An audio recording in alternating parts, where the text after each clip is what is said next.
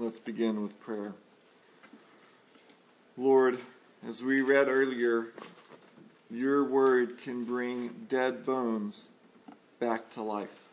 And so we ask that you would work through the reading and preaching and teaching of your word to bring new life where it was not there before. In your son's name we pray.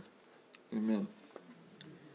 Last week I was driving down Kemp and I saw a sign that read, You are powerful.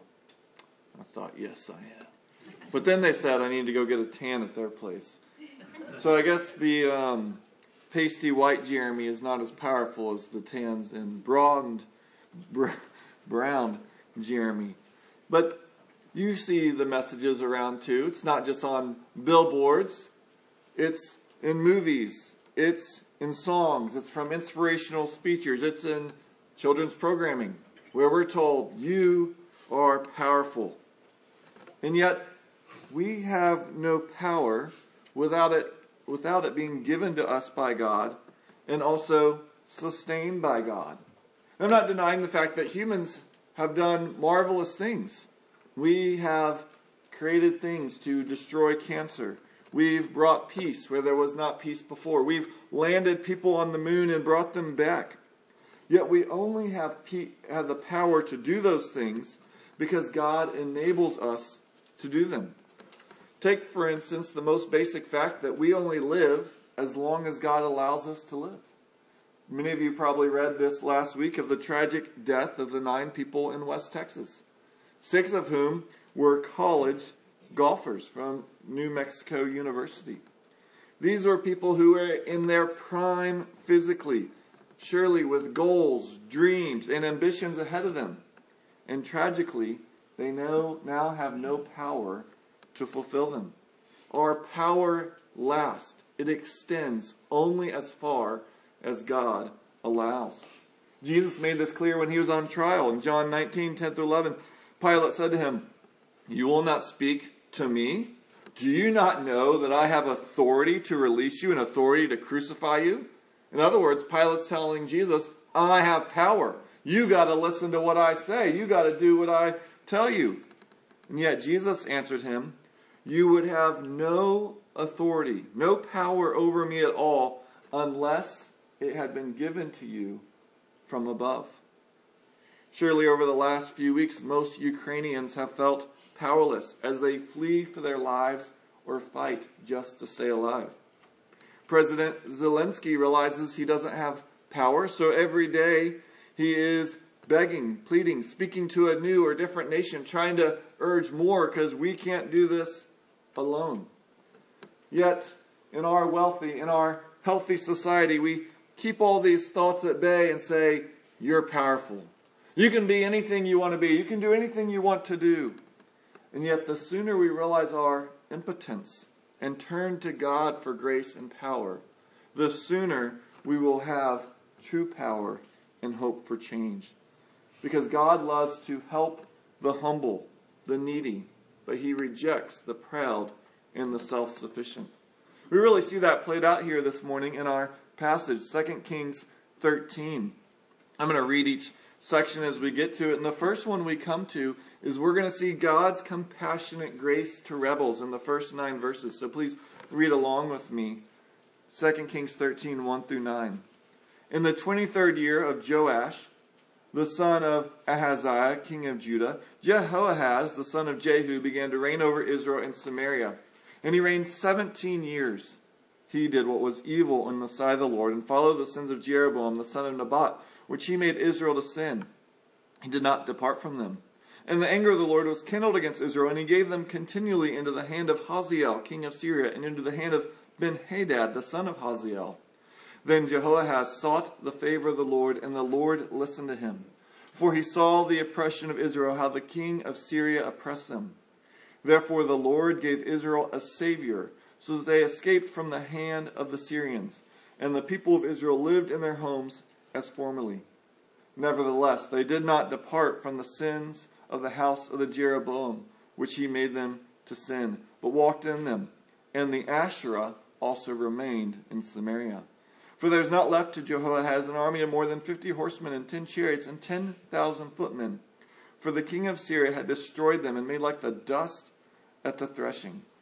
Now, the rest of the acts of Jehoahaz and all that he did and his might, are they not written in the books of the chronicles of the kings of Israel? So Jehoahaz slept with the, his fathers, and they buried him in Samaria, and Joash his son reigned in his place. Well, if you are one who has read through the Bible, or if you've been following along as we've been going through 1st and 2nd Kings, you recognize the all familiar introduction at the beginning of the chapter. We're told of when a new king comes on the throne. Here it's in the 23rd year of Joash, the son of Ahaziah, king of Judah. We're told who the king is. His name is Jehoahaz, the son of Jehu. We're told of where he reigns. He reigns in Samaria. And we're told how long he reigns 17 years. And then, at least in regards to the king of Israel, we hear the same refrain every single time that they walked in the sins of Jeroboam, which was him making two golden calves for them to worship. I did a brief count, and that's said over 18 times in reference to the nation of Israel. And here, Jehoahaz, the new king, doesn't depart from those, but he continues, and thus the Lord punishes him by him continually losing in battle to Hazael and then his son, Ben Hadad, both from Syria. And as you're reading through your Bible, your mind get, might get to this and start to wander. Dates, names, facts, maybe good for a Bible trivial pursuit, but doesn't make the most inspirational verse for the day. But as your mind starts to wonder, then there's a shocking verse, a surprising verse, verse 4. There we read that Jehoahaz seeks the Lord's favor, and the Lord listened. Look again at the reason in verse 4. It says, For he saw the oppression of Israel, how the king of Syria oppressed them. You may remember language like that before in the Old Testament. It's similar to the words God spoke to Moses at the burning but not consumed bush in Exodus 3. In Exodus 3, it says, Then the Lord said, I've surely seen the affliction of my people who are in Egypt, and I've heard their cry because of their taskmasters. I know their sufferings, and I have come down to deliver them. And now, behold, the cry of the people of Israel has come to me, and I have also seen the oppression with which the Egyptians oppress them. God sees everything, but He takes special notice and care for His people when they are oppressed and they cry out to Him. You know, when they realize we don't have the power to fix these problems and they turn to the Lord in prayer, then the power of God comes to them and helps them. Every week when I'm preparing, I read the passage several times if I can, I translate it and then I make notes and then I'll read commentaries, see what others have to say, and sometimes I'll listen to sermons by people on it. And this week I listened to a sermon by a man named Steve Mathewson, and he said some things about why we don't see the power of God in our lives, or why we don't recognize the power of God in our lives that struck me. And the first one he says the first reason we often don't recognize the power of God in our life is because we mistake what that looks like. We think the power of God is when we're winning, when everything's getting better. But the power of God is made most known in our weakness. So the power of God mo- might be most powerfully in your life when you're not getting better, but you're crying out to Him in prayer. When things haven't improved, but you and those around you are more strongly leaning on the Lord. That's when the power of God is most in our life, when we are most recognizing our weakness, and yet we tend to dismiss that. The second reason we often don't see the power of God in our life is what's going on here. We've wandered from the Lord. You know, God is withholding power from Israel and giving them into the hands of the Syrians because they won't turn from their sin. But God has heard them cry out because of their oppression, and so in verse 5, He gives them a Savior. Well, who is this Savior? Is it the Assyrian king, Adad Nirari II, who invaded Syria, we know by history, in 805 BC, and perhaps he distracted the Syrians from being able to hurt Israel because now they're having to fend off their other border from Assyria? Or is it a mighty Israelite general, or perhaps one of these kings? Maybe it's even Elisha. Well, we're not told, But that really doesn't matter who the human Savior is, because the point is not to focus on the human Savior, but to realize they only came because God sent them. God allowed them to come. God is the deliverer. You may get your singing voice on and sing, I've got the power. But God is the only one who can truly say that. And yet, the amazing thing about this is look at verse 6. Nevertheless, they did not depart from the sins of the house of Jeroboam. God delivered them. And yet, tragically, they just continued in the very sins that led them needing to be delivered in the first place. Not only did they continue in the sins of Jeroboam, but it adds that they were continuing, or the verb's a little unclear. It could be perhaps they restarted or reinvigorated the worship to Asherah. Sadly, this is a pattern we see throughout Israel's history. Hold your place there in 2 Kings 13 and turn back to the book of Judges. So, after the five books Genesis, Exodus, Leviticus, Numbers, Deuteronomy, Joshua, and then Judges turn to Judges chapter 2. And we'll read verses 11 through 19 because we see this pattern in Israel's history many times. Judges chapter 2, beginning in verse 11. And the people of Israel did what was evil in the sight of the Lord and served the Baals. And they abandoned the Lord, the God of their fathers, who had brought them out of the land of Egypt. They went after other gods from among the gods of the peoples who were around them, and they bowed down to them, and they provoked the Lord to anger. They abandoned the Lord and served the Baals and the Ashtaroth. So the anger of the Lord was kindled against Israel, and he gave them over to plunderers who plundered them. And he sold them into the hand of their surrounding enemies so that they could no longer withstand their enemies. Whenever they marched out, the hand of the Lord was against them for harm, as the Lord had warned, and as the Lord had sworn to them, and they were in terrible distress. Then the Lord raised up judges who saved them out of the hand of those who plundered them. Yet they did not listen to their judges, for they whored after other gods and bowed down to them. They soon turned aside from the way in which their fathers had walked, who had obeyed the commandments of the Lord, and they did not do so. Whenever the Lord raised up judges for them, the Lord was with the judge, and he saved them from the hand of all their enemies all the days of the judge. For the Lord was moved to pity by their groaning because of those who afflicted and oppressed them. But whenever the judge died, they turned back and were more corrupt than their fathers, going after other gods, serving them and bowing down to them. They did not drop any of their practices or their stubborn ways. And as you probably are aware, it's not just an issue that happened back in Judges chapter 2 or 2 Kings 13. It's an issue that still exists today. I've shared before of a man who, when I was in seminary, I began to counsel, and he started coming to our church because he had wrecked his marriage because of affairs and his alcoholism. He seemed sorrowful, and we met regularly, and he was seemed sincere and serious about getting his life right and seeking the Lord. Yet, as things improved, his wife came back. Things were better in his marriage, and as that improved, his church attendance began to decline. When I tried to meet, he was dodgy about when we could meet or if we would even meet. And then finally, his life was back in order, but he was no longer with us, no longer meeting with me. God was merely a tool for something in his life. So, why do you come to God? Why do you come to church? Is God merely the means to get your life back in order? Or have you submitted yourself to God, His goals and plans for your life? Now, God isn't fooled. He sees through church attendance, public morality, religious observance, or our ability even to quote Bible verses or speak on and on about theology.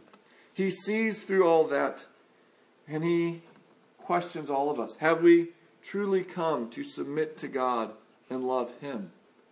Or are we wanting Him to serve us?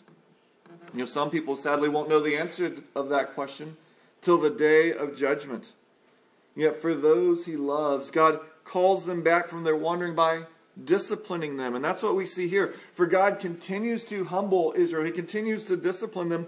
So the verse 7 says, Their military is reduced to dust on the threshing floor. Israel's Department of Defense is completely inconsequential. They can do nothing. And yet, the amazing thing of these first nine verses is that God knew Israel would not truly repent. Yet he still showed them compassion due to their earthly suffering. Suffering. Why would he do this? Because God does not delight in suffering. Thus, God graciously works for Israel even when they're only crying out in pain. Even for people who he knows they'll continue to rebel, God shows grace and kindness. As Jesus says, he sends rain to fall on the just and the unjust. He gives food and friendship and relationships to believers and unbelievers. And the point of all that is not that we should abuse God's compassion, because He is patient and long suffering so that we will repent, but rather it's to delight in a God who continues to show compassion even when we don't deserve it. The question we have to ask is Are we changed and moved by His grace, or are we hardened and stuck in our ways? And yet, God, we're seeing here, is greatly concerned with how we respond to Him. And we see that in the next set of verses, verses 10 through 19. God's concern, your response to Him. Let's read those verses. 2 Kings 13, beginning in verse 10. In the 37th year of Joash, king of Judah, Jehoash, the son of Jehoahaz, began to reign over Israel and Samaria, and he reigned 16 years. He also did what was evil in the sight of the Lord he did not depart from all the sins of Jeroboam the son of Nebat, which he made Israel to sin, but he walked in them. Now the rest of the acts of Joash and all that he did, and the might with which he fought against Amaziah king of Judah, are they not written in the book of the Chronicles of the king of Israel? So Joash slept with his fathers, and Jeroboam sat on his throne. And Joash was buried in Samaria with the kings of Israel. Now, when Elisha had fallen sick with the illness of which he was to die, Joash, king of Israel, went down to him and wept before him, crying, My father, my father, the chariots of Israel and its horsemen. And Elisha said to him, Take a bow and arrows. So he took a bow and arrows. Then he said to the king of Israel, Draw the bow. And he drew it. And Elisha laid his hands on the king's hands, and he said, Open the window eastward. And he opened it. Then Elisha said, Shoot. And he shot. And he said, The Lord's arrow of victory, the arrow of victory over Syria. For you shall fight the Syrians in Aphek until you have made an end of them. And he said, Take the arrows. And he took them. And he said to the king of Israel, Strike the ground with them. And he struck three times and stopped. Then the man of God was angry with him and said, You should have struck five or six times.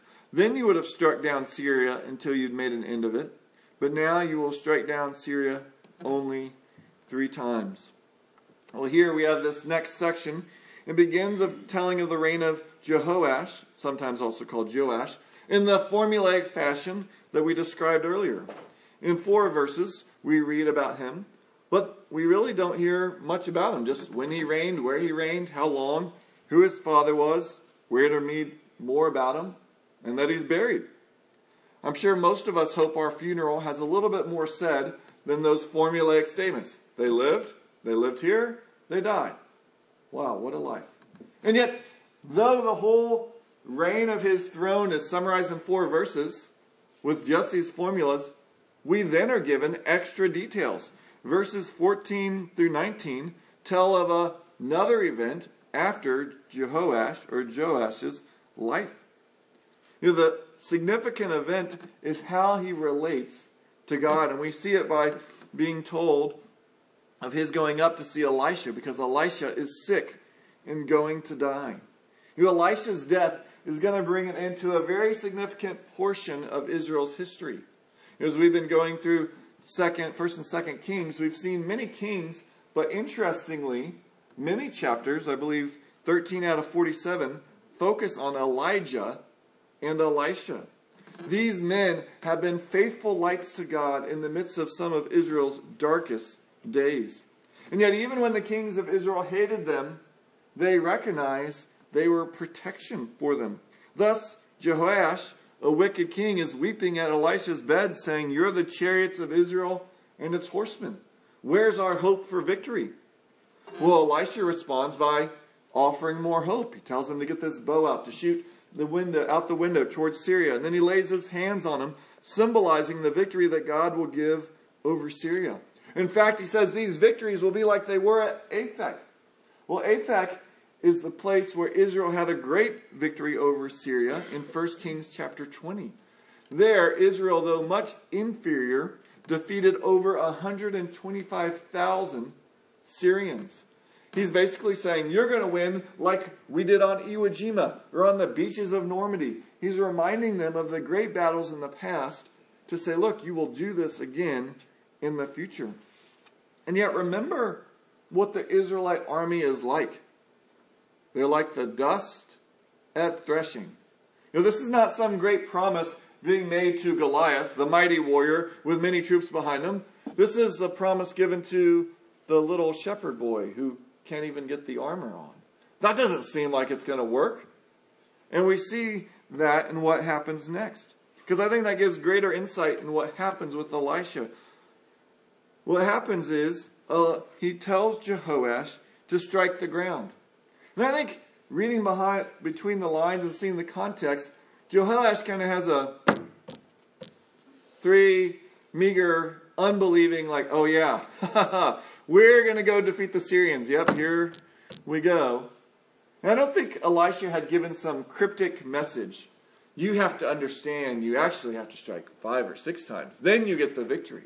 I think what's going on is that he's saying, your three faint hearted hitting on the ground are showing that you don't really believe God's word.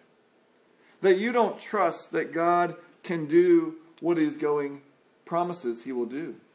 They have as much enthusiasm as the grandson has being told to thank his grandma for new underwear for Christmas. Thanks, grandma. What I've always wanted. Now here is Jehoash being told, look, you're going to go defeat him. We, yeah, really, that's going to happen. And so Elisha responds in anger because he's not trusting the word of the Lord. And so he says, Yes, it'll happen because God promised it, but only three times, like your three weak bumpings. And I think this is reminding us of the importance of how we respond to God. And I think one of the most misunderstood aspects of Christianity in the United States is that how we respond to God matters to Him. What I mean by that is, I think often Christians give the impression that God is sitting in heaven, anxiously wringing His hands, just begging and pleading that somehow we'll come to Him. He really needs us. He's in a desperate straits. Oh no, everyone's leaving. As though He needs us. Not that we need Him. Well, it's true, God wants us. He even longs for us to return. But have you ever considered when Jesus said, Follow me? That was a command, not just a request. God is the creator of the universe, and we must obey Him. He lovingly commands us to return to Him, but God doesn't need us. We need Him. He isn't anxious or fretting that if he doesn't get us back, he's going to be in big trouble. In fact, the opposite is true. If we don't get God back, we'll be in eternal trouble. Consider, for example, the way Jesus interacted with people. We see this played out. For example, John chapter 6, he tells the crowd, I'm the bread of life.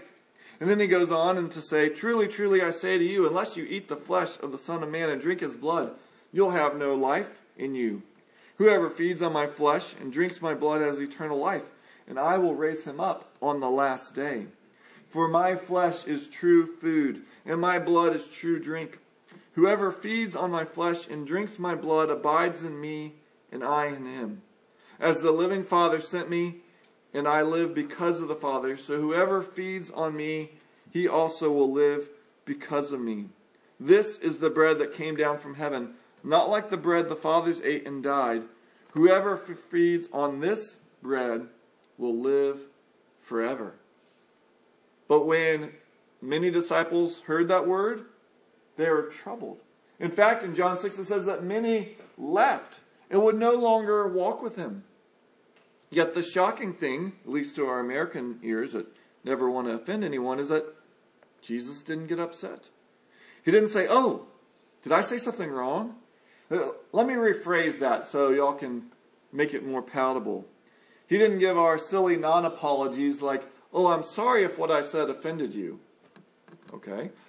He didn't call in a messaging team saying, you know, how can we rebrand so that we can make the message more? Because I, I need these people. Yes, Jesus wept when they didn't come to him.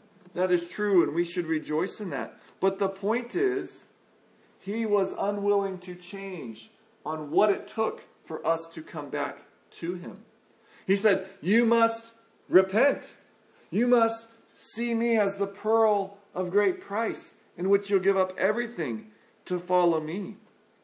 And Jehoash's half hearted, unbelieving actions starkly remind us that God cares how we respond to Him. And just consider what the author highlights four verses, nondescript, of his whole reign. Doesn't tell us what kind of food he ate as a king. He doesn't tell us of Jehoash's international or domestic policy. He doesn't tell us what kind of crown he wore or what kind of chariot he rode in.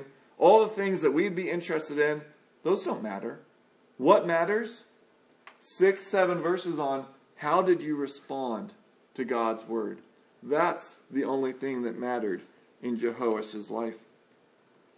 You see, God doesn't care if we're a king or if we're the lowest person.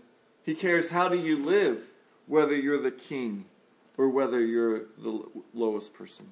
You know, in contrast to Jehoash's half-hearted faith, we're told in Hebrews 11:6, and without faith it is impossible to please God.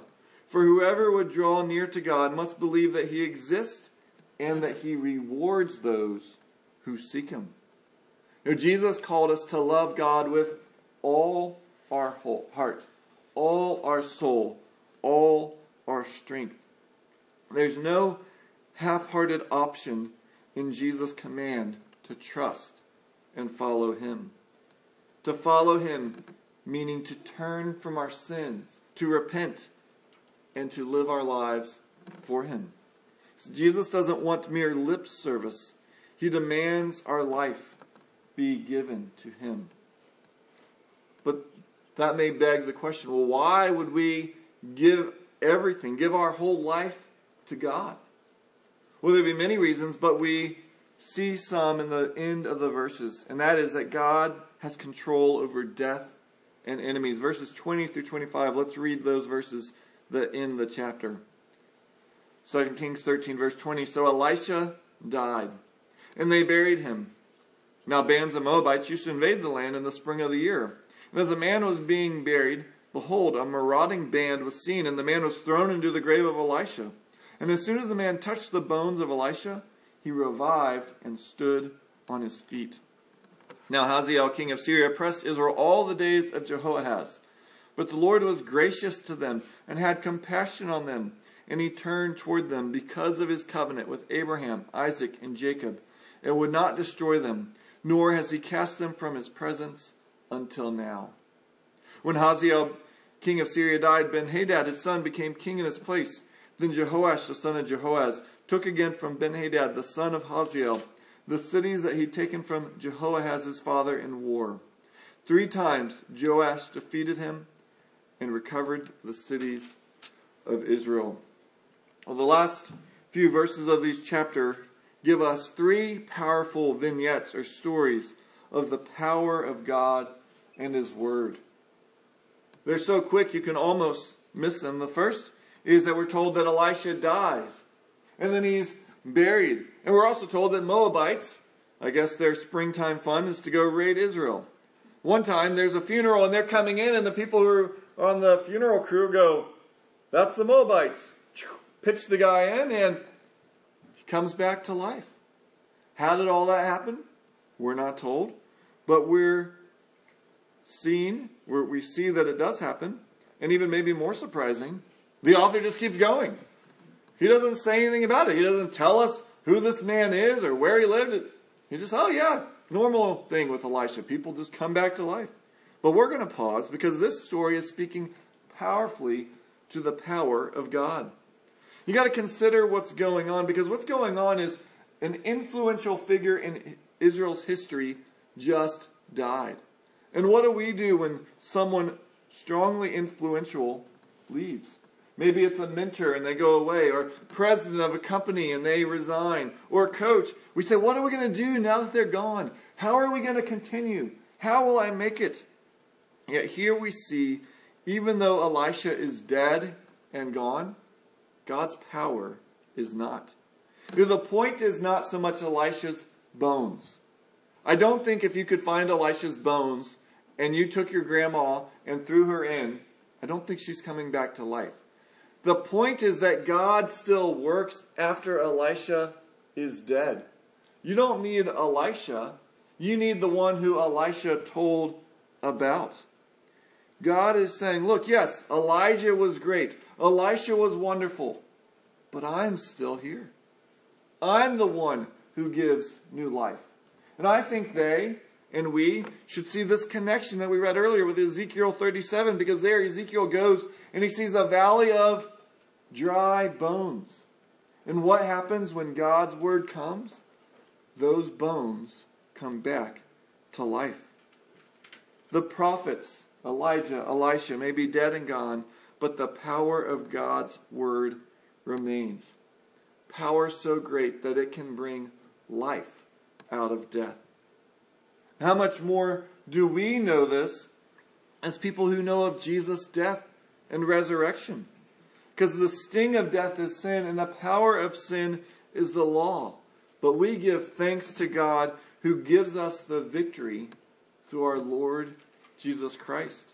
You know, Jesus was able to conquer sin and death, for as Hebrews 2 14 and 15 says, Since therefore the children share in flesh and blood, Jesus himself likewise partook of the same things, that through death he might destroy the one who has power of death that is the devil, and deliver all those who, through fear of death, were subject to lifelong slavery. Thus, as Jesus said in John 11, I am the resurrection and the life. Whoever believes in me, though he dies, yet shall he live. And everyone who lives and believes in me shall never die. So, why should we give God our all? Because he's the only one who has power over life in death. But there's a second powerful story here, and that is that tells us of the gracious and powerful Word of God because it gives us really a second angle on what we read earlier in verse 4. Chapter 13, verse 4, we saw that God heard Jehoahaz's cry for help because of Israel's oppression, and he listened to them.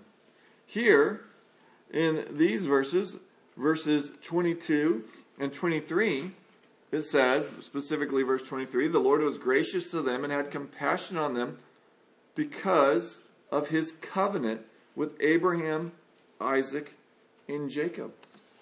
God remembers his promises and he acts upon them. Centuries before, God had set his promise, he's given his promises on Abraham. And God has not forget, forgotten. You know, we have a hard time remembering promises for a couple weeks. God has gone centuries, and He still remembers and is still fulfilling His promises. And God has not changed, He still keeps His promises. We're going to turn and look at four promises of God. So flip in your Bible. It might be helpful to go all the way back to Revelation and then go to 1 John chapter 1 verse 9. So, First John, if you find Revelation, it's just back three short books before that, going backwards. Jude, Third John, First John, Second John, then First John. First John, chapter one, verse nine. We have this amazing promise that says, "If we confess our sins, God is faithful and just to forgive us and cleanse us from all unrighteousness." God promises that for any and all sin. Flip back three books, so 2 Peter, 1 Peter, and then James. go to James chapter 1. What do people want? They want to be in charge. They want authority. They want a crown. What does James 1:12 promise us? Blessed is the man who remains steadfast under trial, for when he has stood the test, he will receive the crown of life, which God has promised. God has promised you this to those who love him. You don't need to seek authority on your own. Be faithful to God even in trials, and he's promised you a crown that you'll never get on your own. Flip over or just turn in your eyes one chapter, James chapter 2. James chapter 2 verse 5. Listen, my beloved brothers, has not God chosen those who are poor in the world to be rich in faith and heirs of the kingdom which he has promised to those who loved him? You want to be rich? You want to have a kingdom? God has promised it to you. Do you love him? He keeps his promises. Or flip to the right, two books, First Peter and then Second Peter chapter 1 verse 3. 2 Peter 1 verse 3 and 4 it reads His divine power has granted to us all things that pertain to life and godliness through the knowledge of him who has called us to his own glory and excellence by which he has granted to us precious and very great promises so that through them you may become partakers of the divine nature, having escaped from the corruption that is in the world because of sinful desire. You, in some manner, will have part of the divine nature. Think of all the things we pursue, and God has promised us so much more. Will you seek them on your own, or will you trust God's promises? Are you looking to your own power or are you looking to His Word? Are you trusting His promises? You don't have to flip back to 2 Kings 13 because I'll wrap up the last story. We read it because the third story reminds us that we can trust all this because what happens? God keeps His Word. Jehoash goes and he defeats Syria. But you may have noticed something specific. He defeated them three times. Not once, not twice, not four times, not two and a half, or any other fractional other number. Exactly what Elisha told him three times is what happened. God keeps his word. As Jesus said, For truly I say to you, until heaven and earth pass away, not an iota, not a dot will pass from the law until all is accomplished. So why should you give God your all? Because he promises to give you more than you could ever dream of on this earth. And His Word always comes true. Now remember who this was written to. Most of the people who read 1st and 2nd Kings, or at that point just called Kings, they were sitting in exile, far away from Israel, seemingly hopeless. And yet they're being reminded, we're being reminded, you know, if we'll trust God's word. If we'll be faithful to Him, better days are coming. Maybe not on this earth. There's no promise that your health will improve. There's no promise that you will improve your wealth. But there is a promise that He's the resurrection and the life. And that one day, though we die, yet we shall live and we will be with Him forever. So, where is your hope placed? Where are you putting your confidence for power? Your God's power is still at work. Let me end by recounting this story from Jonathan Leeman. He tells of Richard Ilelu. He was a Muslim man who had no interest in reading the Bible. He did have one really good use for the Bible that was given to him from a Christian, though and that is the thin, crackly pages were great for rolling up his cigarettes and his marijuana joints. One time, he ripped a page out, but didn't have the chance to smoke a joint, so he put the page in his pocket. Later that day, he pulled it out and he read Psalm 34 8. Oh, taste and see that the Lord is good. How happy is the man who takes refuge in him. and he couldn't get the verse out of his head. So he sought out the man who gave him the Bible and asked to learn of the gospel. And Richard Ilelu, though a Muslim in a Muslim nation, became a Christian. And did his life become all better? No. The people in his tribe wanted to kill him. His father told him, I wish you had died. But he had a new father, and he had something much better than he ever could have gotten in this earth. God's power is still at work. Are you putting your hope in him? Let's pray. O oh Lord, may we see our weakness. Because when we are weak, then we are strong, because your power can work through us. Lord, we are a desperate people. Lord, every one of us in here battles sin, battles thoughts we don't want, battles all kinds of issues. And yet, in you is victory. In you and hope. In you is forgiveness. And so we cry out to you, Lord, have mercy on us sinners. Give us the power of your resurrected Son. We thank you that through faith you give it to us. It's in your Son's name we pray. Amen.